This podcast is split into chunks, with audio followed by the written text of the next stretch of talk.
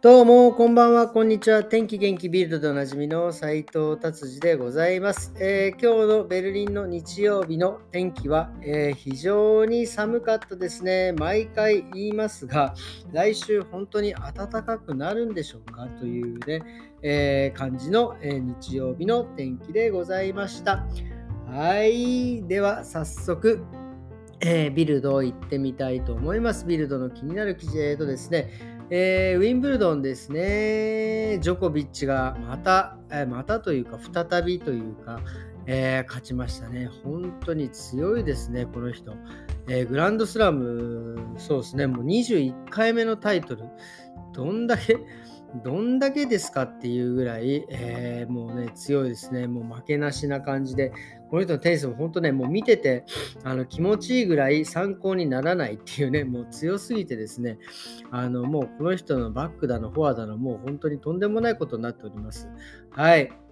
ということでですね、えー、もうサクッと次の記事いきたいと思います。えー、次も相変わらずもうね、あのエネルギー問題でございます。え、ガス不足でですね、え今年の冬、えとにかくね、うちもそうですけど、えーとですね、その古いアパートって結構そのハイツングっていうかその暖房機器はですね、ガスで、え温めることが多いんですよ。なのでですね、えー、ガスのエネルギーがた、エネルえー、ガス代が非常に高くなってですね、しかもガスが不足するとですね、えー、家が温まらないということでですね、えーと、いわゆる、えー、あのコロナのですね、え患者さんのためにですね、体育館にいっぱいベッドを、え、敷き詰めてる施設があったんですが、ここをですね、暖房ホールとして、え冬は使っていこうというね、案が出てるんですよね。なのでですね、えっ、と、えー、家がもうどうしてももう寒くなったらですね、えー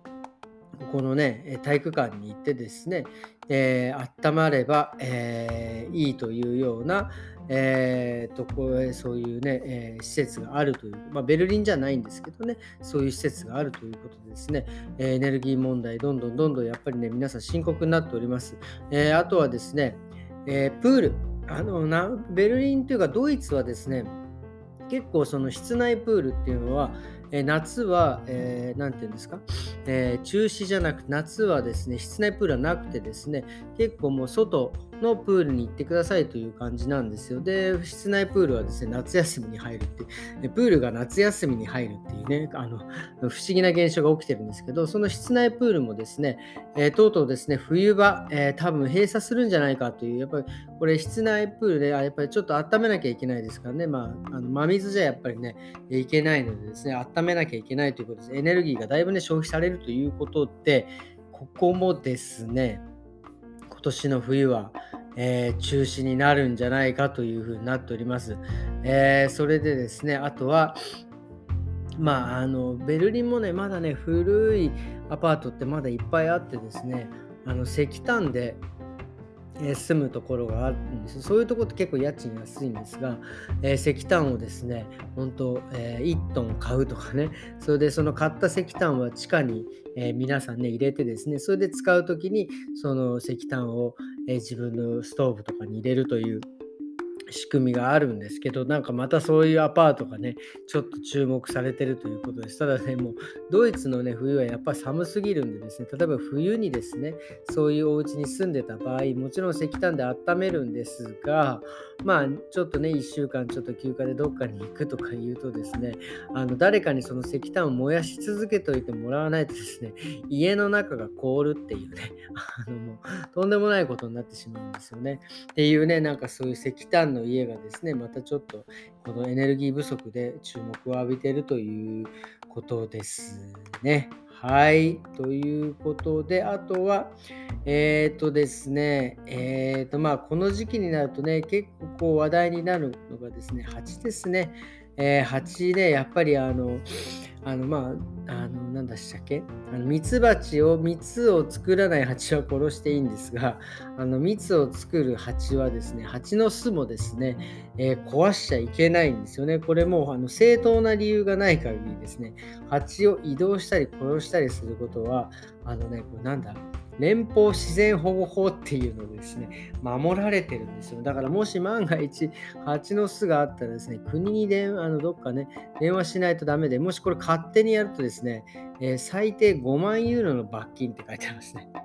とんでもない5万ユーロって600万円ぐらいですからね、これ。あのこれどうすんだっていう話ですよ。まあ、本当にね、まあでもね、蜂がね、やっぱりいないとですね、まあ、あの、何て言うんですか、えー、植物が不足したりとかですね、あの受粉しなくなりますんで、草花が、えー、生存できなくなるというね、大事なことがあるので、でもただね、他の国はどうなってんだろうなっていう、日本ではあんまり蜂のこの、あれは効かないので、これ一体他のヨーロッパの国はどううなってんだろうなと思っているので、ちょっと後ほどググってみようかなっていう感じでございます。はい。そして今日はですね、日曜日であのも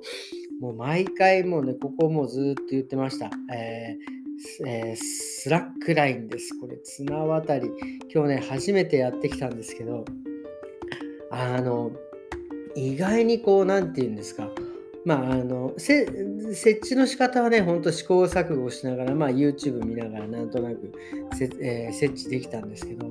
あの感覚はですね、ちょっと今までにない感覚でびっくりしましたね。こう本当にねあのあの体幹を使うというか、ちゃんとしないとですね、もうもはや呼吸もね、しっかりしないと、もうもうね、一歩でしょ？あの綱に登って一歩、もう一歩、二歩動いたらもうこれすごいなっていう状況でですね、あのー、ね、子供たちも一緒に行ったんですけど、本当に右往左往しながらですね、まあでもこれはちょっとね、面白いですね、慣れていくっていう感じ。だからね、これ、結局これね、何が面白いかって、綱渡りも面白いんですが、その何て言うんですか、子供たちとですね、同じスタートラインからやれるっていうね、これ面白いですね。まあ例えば、なんだろうな、その、えー、他の、えー、ゲームはちょっと違うけど、まあなんだろう、えー、一緒に絵を描くだのなんだろうとかね、ゲームをするだろう、えテレビゲームじゃなくてね、他のゲームするの。こうなんかやっぱりね、長く生きてると、その、え経験してたりとかですね、なんか無駄に知恵がついてたりするんでね、どうしてもそのなんか上手にできちゃうんですけど、これはですね、本当にスタートラインが一緒なんで、本当に面白いですね。えー、これはもうぜひともですね、えー、ベルリンでですね、スタートレックじゃない、えー、